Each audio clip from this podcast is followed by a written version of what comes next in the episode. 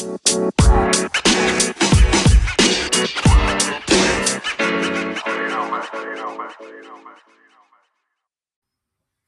guys, it's Joe, aka the Curvy Geeky Fangirl, and I am back at it again for Curvy Geeky Fangirl Recaps, or CGF Recaps, as I keep trying to hashtag. It will become a thing eventually. So, that being said, you can find me on Instagram, Twitter, and my website, curvygeekyfangirl.com.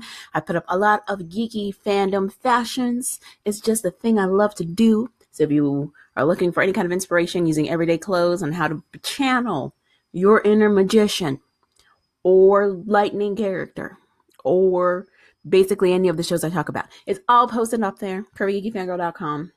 Check it out. Let me know what you think. You can also find this podcast on Anchor, uh, the Anchor app itself, uh, iTunes, Google Play Music, and Pocket Casts, and also now Stitcher because I figured out how to get it uploaded. Doing big things. Big things are happening. So, uh, as you know, I do this weekly podcast to recap the TV shows slash films slash books slash whatever else I've come across throughout the week. And this week I'll be covering Legends of Tomorrow, Black Lightning, The Magicians, and the Santa Clarita Diet. So, I'm going to get into that and talk about the biggest takeaways from each of those shows. I go straight into spoilers. Always. Spoilers do not scare me. I ain't afraid of no spoilers. So, that being said, if you haven't seen any of these shows that I'm talking about, please pause the recording here, check out those shows, come back, hit your girl up with the hashtag CGF recap so we can see what's going on. I am sometimes on Twitter. It's terrible, but but I'm getting better at it. It's going to be a work in progress for everybody. But I would love to have a conversation about these shows that we're talking about back and forth. So, Check it out. Let me know. Like I said, it's going to be a spoiler filled zone from here on out. So we'll get started with the Legends of Tomorrow episode that came out this last week.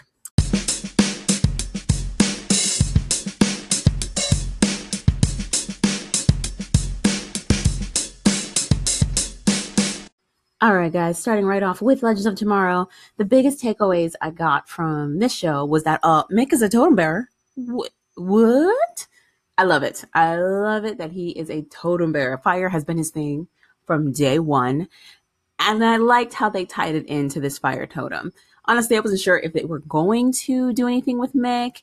The feeling I got with this later half of the season so far was that Mick was kind of getting lost in the shuffle. So I don't know if that was on purpose so that we could have this awesome reveal of him being a fire totem bearer or what, but the payoff was fantastic. So uh, Amaya figures out that um, they need somebody to wield this totem in order to get the Mallus Sarah abomination that's attacking everyone. Get her to chill a little bit, you know, try to save Sarah. Uh, Ray had been trying to fix it and trying to get it back in order, and Sarah Mallus figured it out and kind of broke Ray. And then, uh, yeah, they went out from there. So it was a whole back and forth between Amaya and Mick trying to figure out who's gonna wield this thing. We need it to work. And and Mick having his second doubts because he's like, I am no saint. There's no way it's going to work with me. We saw what it did to that pirate chick, and she turned into like a crazy earthy botanist psycho. So but everything worked out. Not only did everything work out, he knew how to wield this thing nearly immediately fantastic, fantastic, just all around. Yay! I'm glad he figured it out. I'm glad he was the one that kind of knocked Sarah Mallus back, and uh, we got all our lovely scenes back with that.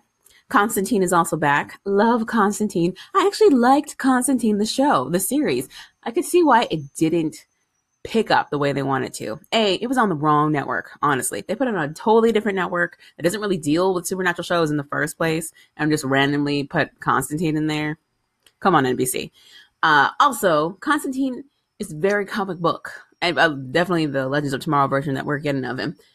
But the guy who plays him just plays him so flawlessly. It's it's wonderful to watch. I love this back and forth with Agent Sharpe. I love uh, that he ended up joining the uh, gaming circle with that other agent.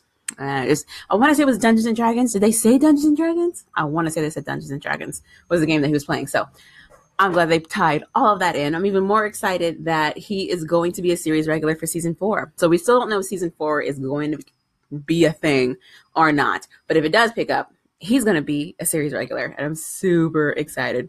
I hope that means more hexes.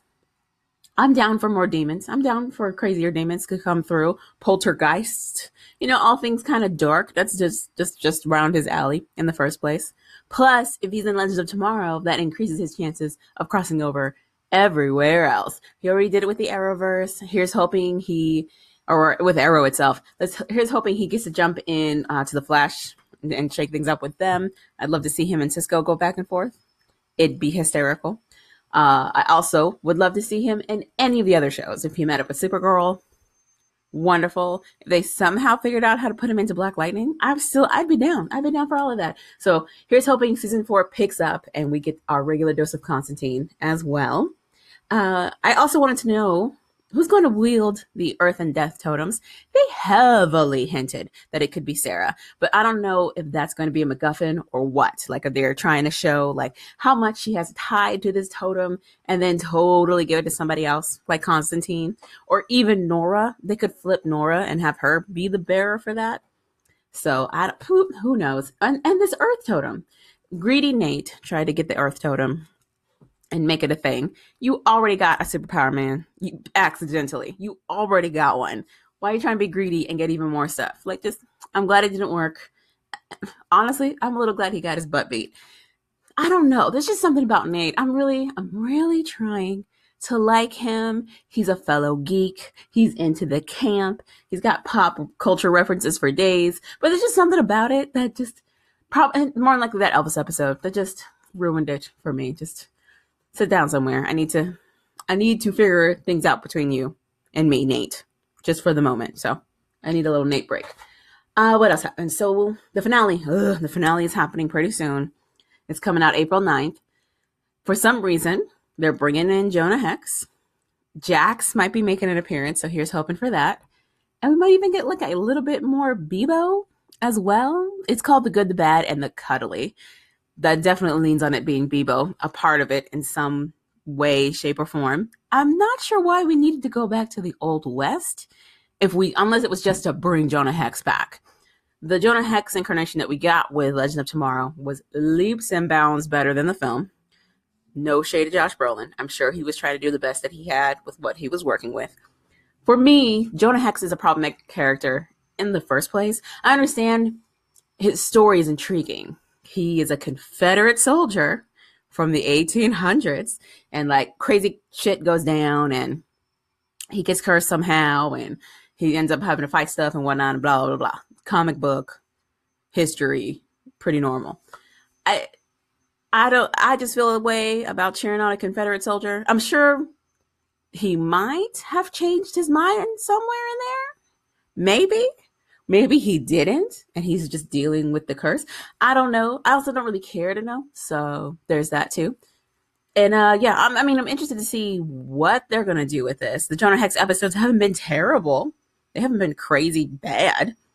But they also haven't been super memorable. So, other than it being in the West, like the Wild West. So, I don't whatever. Whatever legends. I hope you figure it out. I hope you get your season 4 so we can get Constantine. And that's all I care about. So that's, a pretty quick wrap up for Legends of Tomorrow. Not too much really happened. We didn't really get a whole lot of story forward movement. We got a little bit more about the characters, a lot more with Sarah and Agent Sharpe breaking up because, uh, terrible. Because Sarah and her issues. But um, I'm pretty sure all that's going to get resolved. It will be interesting to see how this works with the finale. The next episode is going to have a gazillion Agent Sharpes, like an army of them for some reason. So that's a thing. But yeah, that was pretty much it. It was just campy goodness again. We got some cheesy goodness. Mick got some specials. Hooray. And Constantine. That's it. All right. So right after this, we're going to be moving on to Black Lightning, where I have a lot more to say right after this.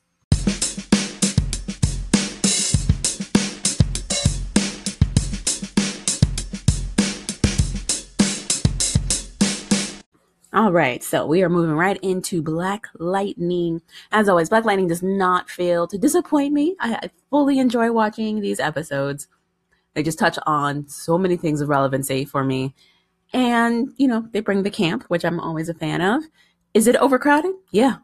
Yeah, they are. But I also give it the benefit of the doubt because it is a shortened season. It's a mid season show. So they are trying to put in quite a bit of information for us to get them through the rest of the season so they can so that they can get to the next season. So I'm giving it that that benefit of the doubt for right now. Uh, this episode in particular, we got a lot of goodness. So one of my biggest takeaways was that Family Lightning is still going strong. We still have Anissa and Jefferson teamed up. We now have Jennifer with full knowledge that she's got her powers and who they came from and what's going on with her. More on Jennifer in a minute. But uh, with uh, Anissa and Jefferson, I love that Anissa got her super suit. She got her official Thunder super suit and it looks great. It does. It looks amazing. I like that he added this uh, intricate uh, embroidery, as it were, of lightning uh, down it. I guess supposed to. Just, it's thicker than like lightning's bolts, or Jefferson Pierce's costumes bolts, which you know makes it stand out a little bit. But I also was loving uh, the dual pony twists that she was rocking as well for this. The masks are still a joke, and they they literally just cover their eyes. But that is a consistent thing across a lot of the DC TV universe right now. So, I mean, hell, Supergirl just wears glasses as her cover. So, maybe it's not that far of a stretch. So, outside of that, though, we also got a lot of father daughter quality time between Anissa and Jefferson. They shake down that dirty lawyer by wearing Michelle Obama and Barack Obama masks. Hilarious. We also got them uh, finally putting a stop to the lab that was making a green light everywhere. They are now fully on the ASA radar, like both of them, wholly, but they did put a stop to the lab, so that was something that was good. Um, that's pretty much it. That's pretty much it for the father daughter team up. Most of the episode was based around Jennifer and her all her issues. Excuse me. Um, so let's go right into Jennifer. So Jennifer has her powers and she seems to have the exact opposite reaction to them that Anissa does. Anissa was like, wait a second, and then just like fully embraced them, was trying to figure out how they worked, and she was trying to utilize them effectively to help her fellow man. And Jennifer's like, emotions, and why do I have these? And everybody lied to me, and just very dramatic. And I guess it was supposed to play into like her being a teenager and having to deal with a bunch of emotions and whatnot. But I mean, it just it just seemed to go on for a long, longer than it needed to with the Jennifer thing. I don't know if they were doing that to show the hypocrisy of uh, what was happening between her and Jefferson and what was happening with Jefferson and Gambi. Gambi, uh, you know, in the previous episodes, finally confessed to Jefferson that uh, he'd been lying to him the whole time, or rather, keeping the truth from him this whole time to protect him, that he was actually integral in his father's murder, and that he was working with a secret, maybe government organization that essentially was doing the same thing that the crack epidemic did in our real lives. But, you know, with the offset of superpowers being added to that. So, okay. So with with Jefferson and Jennifer, he's coming at it from the parent point of view of I was trying to protect you. This was the best way to keep you safe and he doesn't see a correlation between that and Gambi until Neil Anissa points it out, like this is how Jennifer sees it too. But you know, they didn't go too deep into that. We're not going to get forgiveness in just an episode. It's going to be a slow come, so that's fine. We're also we got well, not much else. It was mostly like Jennifer feelings, and just like oh, her whole speech to Lynn. So her and Lynn have a whole moment in the kitchen where she's still throwing attitude because she's feeling some type of way about having these abilities. And she kind of breaks down to her mom that what's really scaring her about everything is that she doesn't know what this is going to mean for her future. And in one of the things she she's crying about to her mother, she's like, um, so you know, will I be able to have kids and and what does this mean? And like what? What? You're 16 why are you worried about having kids? And if you were worried about having kids, the fact that you are existing and your dad's a super, wouldn't that mean that you can have kids? I'm uh, just more questions, more questions. Outside of that, though, in the midst of her breakdown to Lynn, she dropped some pretty big superhero names on the show. She was like, "Oh, are you are you coming here?" When she's talking to her mom, she's like, "Are you coming here to tell me you're Vixen?" And she's like, "Yeah." Yes, I am because Lynn is awesome now. Lynn's awesome now. I've turned the page. She's no longer like doing this you can't do anything business. Now she's like forced, unfortunately, forcefully on board for Team Family Lightning. But Vixen got dropped. Vixen exists in the Arrowverse. She was introduced in Green Arrow. She made some appearances on other shows. She did the crossover event, I want to say, with Barry. Like, I think Flash is aware of her too. We might have seen her. She's definitely been mentioned on Legends. But she's so she's definitely part of the Arrowverse. And then they also dropped Supergirl, who's technically not a part of the Arrowverse. Now, kind of in like an alternate Earth type of way, she is. But how do they know who Supergirl is? Most people on like the Arrowverse Earth, so Barry's Earth, Oliver's Earth, they have heard of the name Supergirl, but they don't really know who she is. But it seems like Black Lightning's Earth or whatever, what, whatever dimension this is, is fully aware of Supergirl. So, was that just a nice shout out for us fans? Like, hey, crossover potential still on the horizon, guys. Don't give it up. Or was it just like names they threw in there because this was a pilot season and they were like, well, we just want to show out you know, our love to the other DC TV shows that we're enjoying that, you know, have these characters. I'm hoping for the latter. I'm hoping, or no, I'm sorry, the former. I'm hoping that it's the former, and we're going to get a superhero crossover sooner rather than later with these amazing heroes because it would just be awesome. And also, I would love to see a uh, Martian Manhunter team up with Jefferson Pierce just to see what that conversation would be like. It'd be very interesting to see how that breaks down. That and like an Anissa and Sarah show off, it'd be awesome, is what I'm saying. It'd be it'd be wonderful. They should get on this right now. But uh, outside of that, not much else kind of happened on Black Lightning. It was basically like a catch-all to Jennifer discovering she had her powers in the previous episode. A uh, little more action on what's happening with the Green Light storyline that we're getting, and just more like family relation drama, like Jefferson Gambi and Jeff- Jefferson and Jennifer, and Jennifer and everybody else. So I'm interested. I'm. I'll be excited when Tobias comes back. Hopefully, we get him back at some point. I'm interested to see what they're doing with Lala. We didn't get any Lala this episode either. I have. I have questions for Lala. I want some answers. So hopefully, we get some more information sooner rather than later. And uh, yeah, that's going to be it for Black Lightning. So I'll be moving on to the Magicians right after this.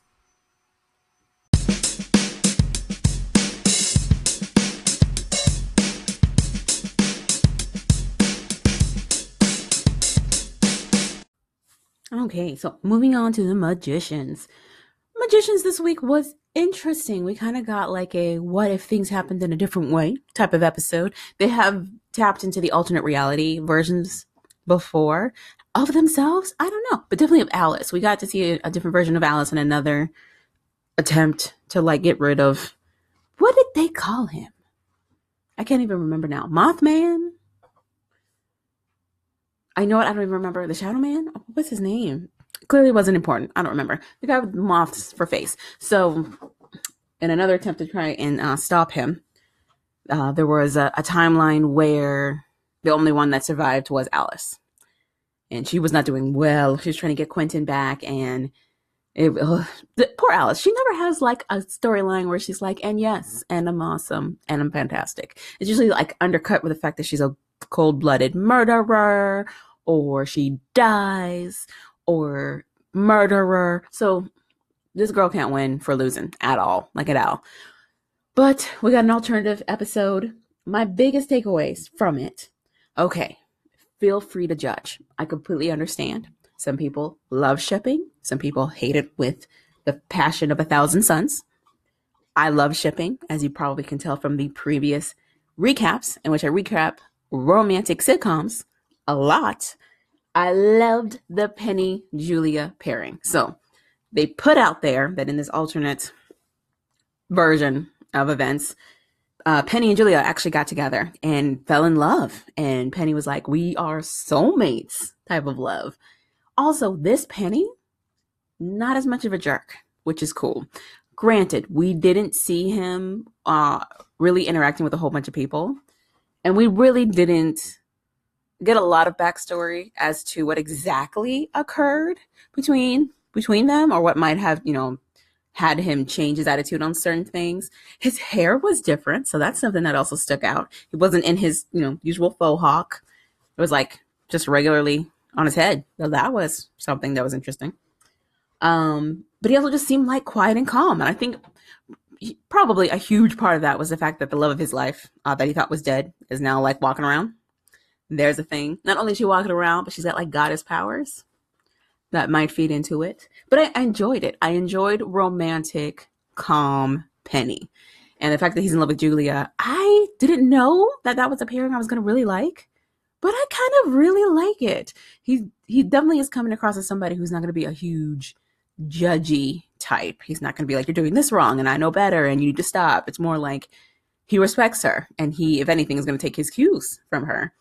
And I love the fact that he was like, I'm coming with you. There's literally nothing here for me. I'm going to go ahead and go into this alternate version of my own reality because who knows? Things might pop up between us anyway because he's got them puppy dog eyes for her right now.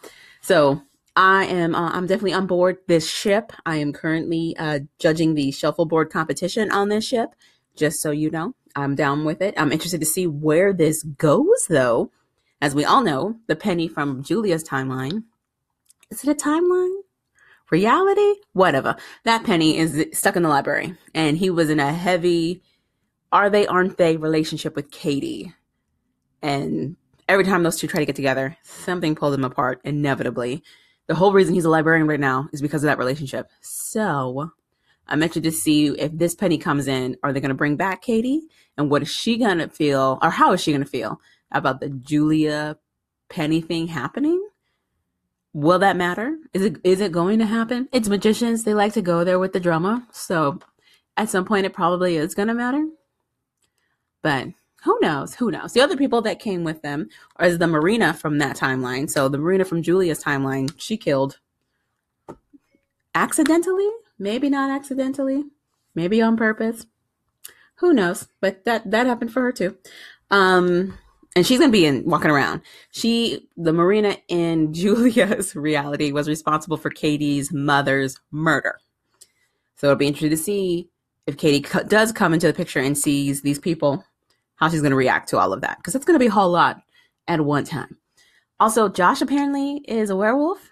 I do not remember when Josh was a werewolf or when that was established, but apparently it was in like a previous episode and apparently it was a thing. Was it cured or or is the fact that there's no magic the reason why he hasn't had to change or anything or was it just the Josh and that alternate reality that what? I don't I don't know. I was really confused by the Josh storyline, honestly, with the with the Dick Josh versus, I guess the nice Josh. Like they're all dicks. I don't under, I don't get it. That happened as a thing. Uh, we also got a warning. So the big bad in this episode, the the moth face man that they were all fighting against in this reality, actually turned out to be Quentin instead of uh, I want to say Martin. I want to say Martin was the the kid turned adult who was the original monster for all of this. and said it's Q. And it turns out that Alice was successful in bringing Quentin back from the dead, but he came back without his shade. And we all know shade is what gives you like empathy to people and like feelings and morality. And without it, you're just like a murdering machine. It happened to Julia. It's now happening to Quentin. And for some reason, even though Julia has technically limitless power. She didn't think about sharing her shade with him until the very end of the episode because otherwise, how is it going to get paid off? She ends up giving her shade to Quentin in a very Romeo and Juliet style of a confession. He tells her why he turned into the Mothman that was killing everybody. And that was basically because he got a warning from Julia, uh, the Julia of his reality. There's a lot of back and forth of that. But apparently, that Julia uh, managed to figure out how to get everything back in order, like a magic bag. She had to open a door to do so, but in opening that door, an even greater evil kind of came through. I think this was a vision. I don't think it actually occurred, but it was enough to scare him and enough to make him go down this crazy road that he went down. So, and then he murders himself, kills himself. He managed to kill Alice in the process anyway when he had no shade. So now that he sees that he killed her, and now he has shade. It's a whole thing, and he dies next to her. So Alice and Q's shippers got a little something, a terrible something. This show is full of backhanded compliments. So that was the whole Julia thing. It was a lot of, we got some reveals, we got some more information, but not a whole lot of information, which is true to magician form. Another takeaway for me was the fact that Eliot and Margo were trapped in a, uh, like a ghost circuit type of deal where they were reliving their deaths over and over again. They're paired up just like they are in every other reality. They were trying to figure a way to stop Quentin, and he brutally murdered them in the process. And that's how that worked out. It's still nice to get our dose of like the old school Margo and Eliot, of them just being condescend- condescending bitches, trying to run a school, but also being really good at using magic. Clearly, they weren't great enough to survive Quentin killing them, but we got a nice little dose of it. So that was cool. But otherwise, that that was it. That was it. We got an alternate version of magicians. Uh, they still are trying to tie this all into their current quest and where that's gonna go. We randomly got a Josh and some weird warning about doors opening and even crazier things happening. Stay tuned for the next episode, I guess. Like that, that was pretty much it. It was enjoyable. Uh, I feel like we're, if, even though I got some some great chips out of it. I did feel like it was a treading water episode. We got some information, but not a whole lot. So we're gonna get another episode. Hopefully, it's great as well. And then right after this, we'll be moving into the Santa Clarita Diet, which is a show that is streaming on Netflix. It came out on Friday. I'll get more into that right after this.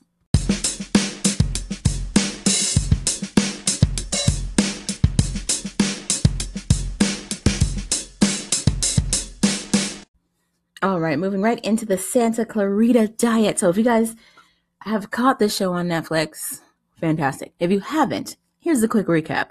Santa Clarita Diet is a Drew Barrymore helmed and led TV series, and it's wonderful. It's about this like suburban couple. They are in everything together. They're a huge team. It's Timmy, uh, Timothy Olyphant and Drew Barrymore as husband and wife. They're also realtors, so they work together. And a crazy thing happens to her one day. She like gets really sick one day, throws up, throws up like this red ball, and then dies.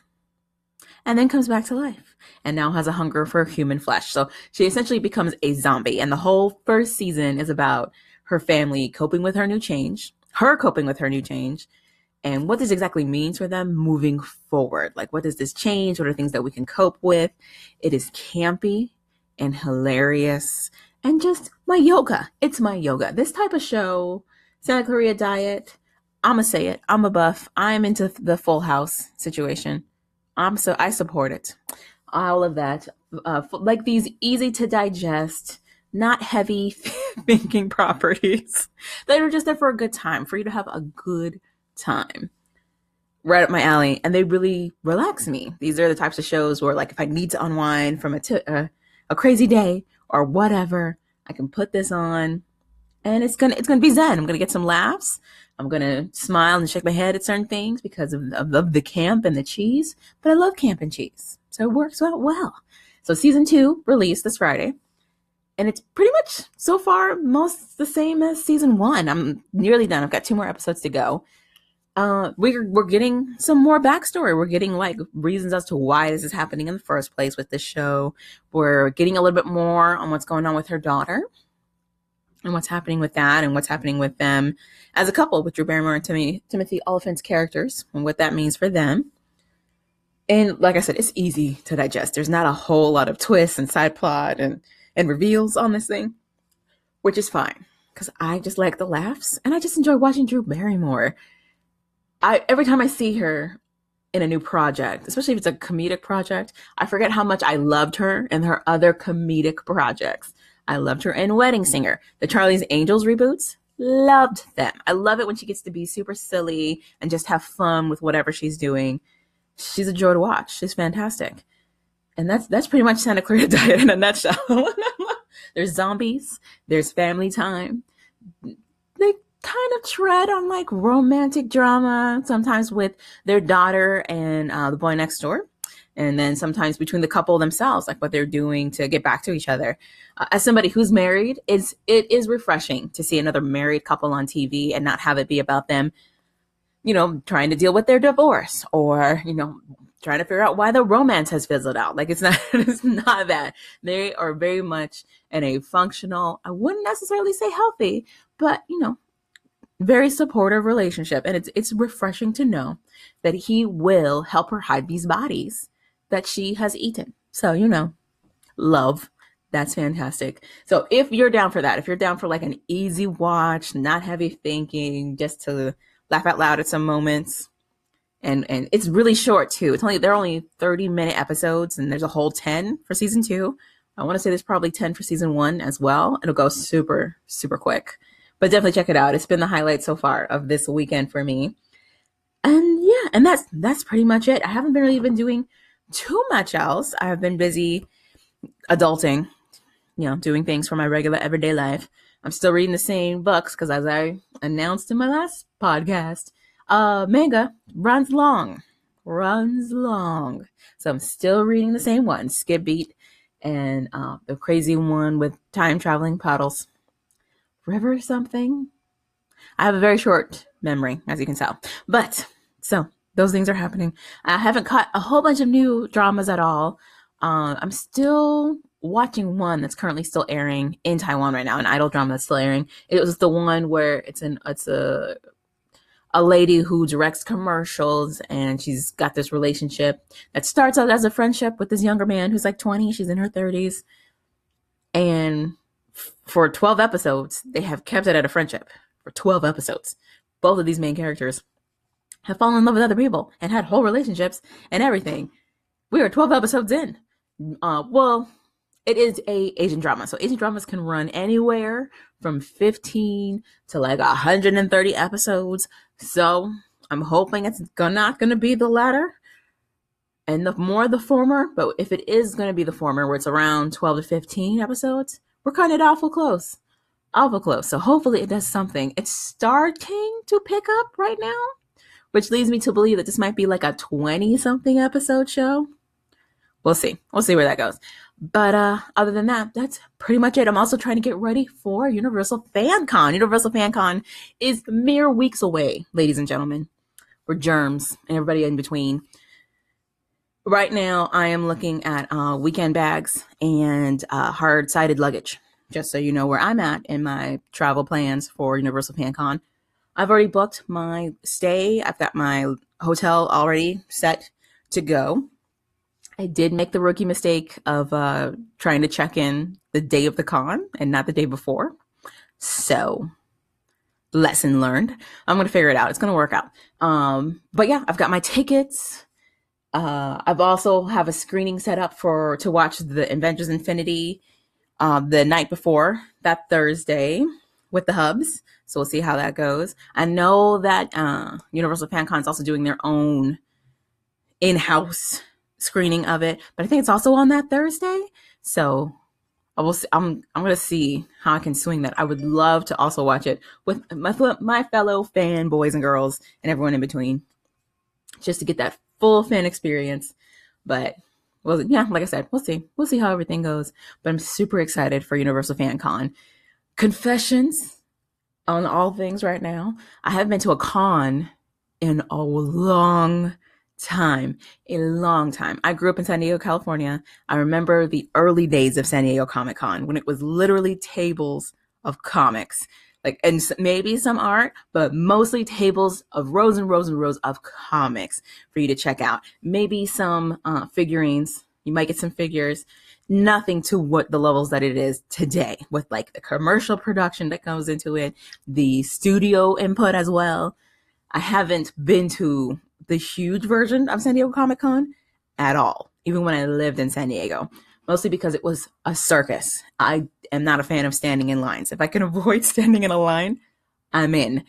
I also don't think it's the greatest organized event. It's huge. It's huge. And just talking to people who've gone or who go every year, they have to set like like it's like it's a battle. They have to have strategies in place. They got to meet up with certain people. It's like you have to ally yourself. I'm not down with all of that. Universal Fan Con is different for me because A, it's the first fan con of its kind. You know, they're talking about inclusion and diversity, and I'm down with that. But also, it is the first fan con of its kind. It's the first one they've ever done. Turnout is still going to be amazing, but I don't think it's going to be enough to overwhelm me. So there's that. My comfortability in going to Universal Fan Con is definitely a lot higher than going to San Diego Comic Con. So we'll see. We'll see how all that turns out, or if I'm going to have these same sentiments after I come back from Universal Fan Con. So we'll see. We'll see how that goes. Um, but yeah, so that's that's what is on my plate and what I'm most excited about right now. Are, are any of you going to Universal Fan Con? Let me know. Hit me up with that hashtag I'm trying to push, which is hashtag CGF recaps. Stands for Curvy Geeky Fangirl Recaps, shortened because who has time to spell all those letters? No one does. No one does. Hashtag CGFN Nope, already wrong. Hashtag CGF recaps. There we go. And let me know what you thought of the shows I talked about. If you're going to Universal Fan Con, I might see you there. I would love to meet up. And yeah, and if there's any shows I should be checking out or any books I should be checking out. Ready Player One is about to hit the streets. It's got a lot of mixed reviews right now. A lot of people feeling some type of ways about certain stuffs. Who knows? Oh, and uh, Steven Spielberg recently dropped his true feelings on what he thinks about Netflix films. So that also occurred. But all of that, all of that, check it out. So yeah, that pretty much wraps up CGF recaps here. Like I said, I am Joe, aka the Curvy Geeky Fangirl. You can catch me at curvygeekyfangirl.com. I also do collabs with fanbros.com. I share all of my fandom fashion sense with fanbros.com and my own website. You can hit me up in the Twitter streets with Curvy Geeky Fangirl. Fangirl is missing the A and the I because Twitter has character limits, but everywhere else it is curvy, geeky fangirl, all spelled out and all together because they don't let you put spaces in, in your name for things. But we know what's up. So all of that's happening. Uh, and I guess I will talk to you guys next week. Bye